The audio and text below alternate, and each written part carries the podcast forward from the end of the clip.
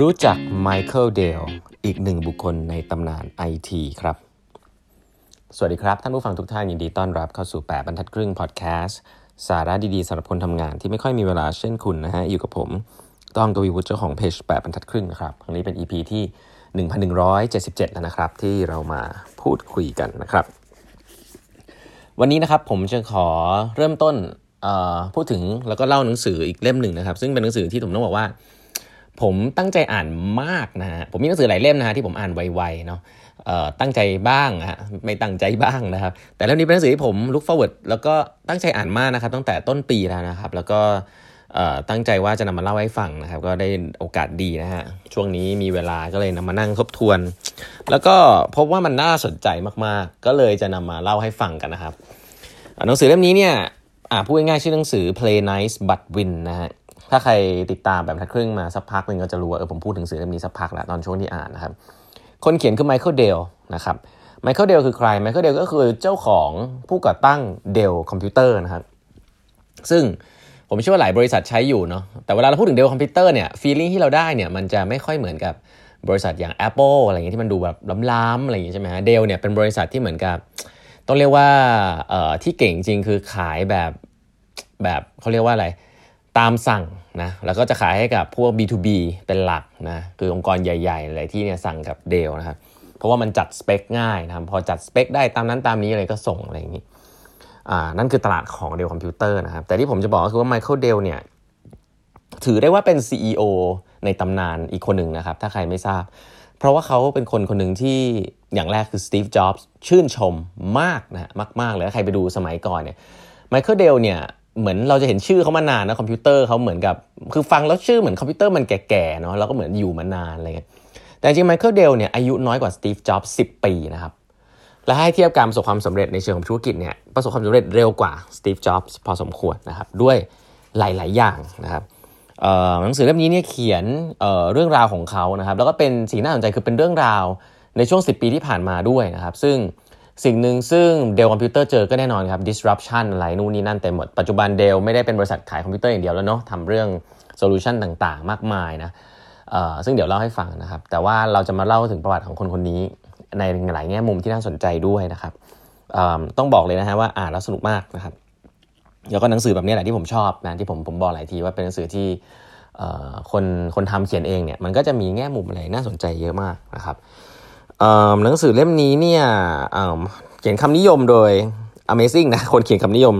ก็คืออแน่นอนคนแรกซาติยานาเดล่านะ CEO ของ Microsoft นะฮะเอริกชมิดนะครับ CEO ของ Google เคยเป็น CEO ของ Google นะครับIndra Nooyi นะฮะ CEO ของ PepsiCo นะฮะ Marc Benioff นะ CEO ของ Salesforce นะ Adam Grant นะฮะคนนี้คลาสสิกนะ Malcolm Gladwell นะก็เอาว่า ทุกคนที่อยู่ในวงการเนี่ยครับที่เป็น founder สตาร์ทอัพที่ประสบความสำเร็จเนี่ยชื่นชม Michael Dell มากนะครับต้องใช้คำนี้ก็ถือว่าเป็นคนคนหนึ่งที่ประสบสำเร็จเร็วและถือว่าอายุน้อยนะครับตอนที่เขาทำแล้วก็เมื่อกี้ลืมเล่าไปว่าบริษัทนี้เนี่ยมีประเด็นในช่วง 10 ปีที่ผ่านมาที่โดน disruption แล้วก็เป็นสิ่งที่ Michael Dell ทำการผ่าตัดบริษัทอย่างรุนแรงนะครับแล้วก็เป็น story หนังสือนี้ที่สนุกมากนะฮะคือ Dell คอมพิวเตอร์เนี่ย Michael Dell เนี่ย take company นะครับจากที่เป็นบริษัท list ในตลาดหลักทรัพย์เนี่ยออกมาเป็นบริษัท private ครับเอามาแก้ปัญหานู่นนี่นั่นสุดท้ายก็จับบริษัทนี้ยัดกลับเข้าไปเอ่อ public อีกรอบหนึ่งคือเอาบริษัท Dell ออกจากตลาดหลักทรัพย์เพื่อแก้ไขปัญหา Dell มาทำเองนะ Michael Dell ทำเอง แล้วก็สุดท้ายก็กลับไป list ในตลาดหลักทรัพย์เป็นบริษัทในรูปอีกรูปแบบหนึ่งนะครับงั้นนั้นเรื่องนี้นี่คือสนุกสนานมากเกริ่นยาวนิดหนึ่งนะครับทีนี้ ผมผมเล่าเรื่องไมเคิลเดลอย่างนี้ก่อนนะครับเพื่อเพื่อเกริ่นเป็นน้ำจิ้มก่อนแล้วกันว่าไมเคิลเดลเนี่ยจริงๆแล้วก็เป็นเด็กอเมริกานะครับเป็นคนอเมริกันเลย แล้วก็มีความนะสิ่งที่ไมเคิลเดลมีตอนเด็ก ๆ ที่เขาเล่าให้ฟังเนี่ยคือชัดเจนว่าเป็นเด็กที่มีคุณสมบัติหนึ่งอย่างนะครับ ซึ่งเขาบอกว่าเขาจำได้แล้วก็มีคนบอกเขาเยอะ แล้วก็เขารู้ว่าเป็นสิ่งที่เป็นสิ่งที่ดีมากๆครับคือ curiosity ครับ เขาบอกเขาเป็นคนอยากรู้อยากเห็นมากนะครับ จนเป็นเด็กที่เจ็บตัวบ่อยมากนะฮะวิ่งชนนู่นชนนี่นะฮะเคยเกือบตายมาเพราะว่าความ curious หลายทีมากๆนะวิ่งชนกระจกเกือบจมน้ำอะไรอย่างนี้นะครับเป็นเด็กที่ชอบอ่ business science แล้วก็ math นะครับคือชอบเรื่องธุรกิจ ชอบเรื่องวิทยาศาสตร์นะแล้วก็ชอบเรื่องตัวเลขนะตั้งแต่เด็กๆนะครับบ้านบ้านถือว่าไม่ได้เป็นเด็กบ้านจนนะก็คุณพ่อก็เป็นคุณหมอนะครับ แล้วก็อาจจะมีคลินิกนะครับก็ไม่ได้ไม่ได้รวยร่ำรวยอะไรมาก แต่ว่าก็ก็ไม่ได้ไม่ได้แบบจนลำบากเหมือนกับสตีฟจ็อบส์ชีวิตลำบากอะไรอย่างเงี้ยนะครับแล้วก็ถ้า story ชัดเจนของไมเคิลเดลอันนี้ก็คือเป็น college dropout นะฮะทำธุรกิจนะไมเคิลเดลทำธุรกิจเองตั้งแต่อายุประมาณ 13-14 ปีนะครับเดี๋ยวค่อยเล่าให้ฟังว่า คือไมเคิลเดลเนี่ยเริ่มก่อนเลยครับทำธุรกิจ เองในหลายเรื่องเนี่ยไม่ใช่เดลคอมพิวเตอร์เนี่ยนะฮะแต่ว่าเริ่มก่อนนะครับแล้วเขาสิ่งที่เขาชื่นชอบมากๆตั้งแต่เด็กๆก็คือเรื่องของคอมพิวเตอร์ครับเขาชอบอุปกรณ์ไอทีมากก็เป็นเด็กที่เกิดมากับยุคไอทีนะฮะสิ่งที่เขาชื่นชอบมากๆนะครับกิจกรรมที่ชอบตอนเด็กๆคือ เข้าไปในร้านที่ชื่อว่า Radio Shack นะฮะใครรู้จักร้านนี้คือเป็นร้านที่มีอุปกรณ์อิเล็กทรอนิกส์มากมายนะครับ แล้วก็ไม่ว่าจะซื้ออะไรมาเนี่ยนะฮะซื้อของซื้ออะไรมาเนี่ยก็จะชอบแกะครับ นี่เป็น story คลาสสิกเลยนะ จะชอบแกะนะฮะ ชอบเปิดออกมาแล้วว่าข้างในมันมีอะไรบ้างทำงานยังไงนะ เพราะฉะนั้นของเล่นของไมเคิลเดลตอนเด็กๆเนี่ยก็คือการที่เอาวิทยุอุปกรณ์คอมพิวเตอร์ต่างๆ ที่มีนะยังไม่มีคอมพิวเตอร์ผู้อุปกรณ์ต่างๆ เอามาแงะเอามาเปิดนะครับ เพื่อจะรู้ข้างในมันทำงานยังไงเล่าให้ฟังเพราะนี่คือคลาสสิกเรื่องราวของคนที่เป็น founder สตาร์ทอัพในรุ่นนั้นเลยนะฮะคือชอบ เปิดกล่อง ชอบเปิด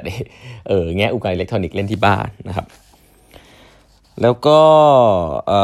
ตัวเขาเองก็เริ่มทำงานนะครับในร้านอาหารจีนนะฮะแล้วก็เป็นเอาเรียกว่าอะไรอะเป็นล้างจานนะฮะในโรงแรมนะฮะเป็นทำหลายอย่างนะครับ แล้วเขาก็เป็นคนที่ชอบสะสมสแตม นะชอบสะสมเหรียญนู่นนี่นั่นแล้วก็ซื้อขายสแตมกับเหรียญเนี่ยตั้งแต่เด็กๆนะตั้งแต่อายุสิบสิบสิบกว่าขวบเนี่ยจนสามารถนะฮะจนสามารถที่เก็บเงินได้ 1,300 ล้านเหรียญเอ้ยไม่ใช่ 1,300 เหรียญครับซึ่งถือว่าเยอะมากในยุคนั้นนะครับตอนอยู่เขาซิวสิบสี่ปีเนี่ย198 something เนี่ยนะครับเเก็บก็เก็บเงินเป็นเอ่อถ้าถ้าบอกว่าถ้าเทียบเท่าเงินยุคนี้ก็น่าจะประมาณ5,000 เหรียญคือเป็นแสนอะเก็บเงินได้ ตั้งแต่อายุประมาณสัก 14 ปีนะครับ แล้วก็เอาเงินทั้งหมดของเขาเนี่ยไปซื้อสิ่งนึงทำให้เปลี่ยนชีวิตเขาครับ สิ่งนั้นก็คือเครื่องคอมพิวเตอร์ Apple II ฮะอ่ามาลิงก์กันนะไมเคิลให้นึกภาพนะสตีฟจ็อบส์เนี่ยกำลังจะเอาบริษัทเข้าตลาดหลักทรัพย์สตีฟจ็อบส์กับสตีฟวอซเนียกเนี่ยสองคนเนี่ยเป็นเจ้าของบริษัท Apple ทำเครื่อง Apple นะครับ personal computer อันแรกที่สวยงามนะออกมา นั่นคือสตีฟจ็อบส์อายุประมาณ25 ปีนะครับ ไมเคิลเดลตอนอายุแค่ 14เท่านั้นเองนะครับเด็กกว่าสตีฟจ็อบส์เยอะแต่ว่าชอบชอบสิ่งนี้มากนะครับไมเคิลเดลกับสตีฟจ็อบส์ชอบชอบสิ่งนี้มากไมเคิลเดลชอบสิ่งนี้มาก ซื้อครับตัดสินใจซื้อนะครับชอบเรื่องนี้มาก 1,300 เหรียญซื้อเครื่องคอมพิวเตอร์ Apple II ครับแล้วก็เขาบอกว่าสิ่งเขาโชคดีมากๆนี่คือคุณพ่อคุณแม่ครับที่ให้โอกาสเขาได้ทำหลาย ๆ อย่างมากนะให้โอกาสเขาได้ทำอยากจะทำอะไรทำไปเลย ถึงแม้ว่าเอาเงินเก็บมาซื้อก็เอาไปซื้อเลยเราลองนึกภาพดูนะถ้าเป็นบ้านเรามีเงินประมาณนี้ แล้วจะซื้อของอะไรต้องขอคุณพ่อคุณแม่เนี่ยก็คงจะยากนะ แต่อันนี้คือให้โอกาสซื้อครับ แล้วก็ซื้อคอมพิวเตอร์ Apple II วางไว้ที่บ้านนะครับ สิ่งแรกสิ่งแรกที่ไมเคิลเดลทำคืออะไรครับ ให้ถ่าย ใช่ครับ เขาแงะอะวันแรกเขาเขาแงะ แกะเครื่องคอมพิวเตอร์ two ออกมาเลยฮะ คือแงะแงะออกมาเลยนะครับ แล้วก็ตรวจสอบสภาพนะฮะศึกษาชิปบอร์ดต่างๆ ข้างในครับที่เป็นชิปสีเขียวๆเนี่ย ดูเองหมดเลยแล้วเพราะมันเป็น open source นะเขาก็รู้เพราะโอ้โหเขาสามารถที่จะเริ่มเห็นแล้วเขาสามารถที่สร้างคอมพิวเตอร์นี้ได้อย่างไรนะฮะแล้วก็ระบบ open source นี่แหละที่ทำให้เริ่มเป็นจุดเริ่มต้นนะครับเครื่อง Apple II นี่แหละครับเริ่มเป็นจุดเริ่มต้นที่เขาสนใจว่าเฮ้ยคอมพิวเตอร์เครื่องหนึ่งเนี่ยเขาสามารถที่จะสร้างเองได้นะแล้วก็มันก็จะลิงก์กับหลาย ๆ เรื่องที่เขาจะเจอ แล้วก็มาสู่เป็นเดลคอมพิวเตอร์ได้ในในในที่สุดนะครับเดี๋ยวจะค่อยๆเล่าเรื่องนี้ให้ฟังสนุกมาก ๆ เลยครับแต่เห็นไหมสตีฟจ็อบส์แอปเปิลนะครับแล้วก็ไมเคิลเดล มีความเกี่ยวเนื่องกันเป็น inspiration ให้กันและกันนะครับ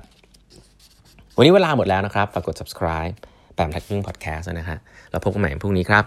สวัสดีครับ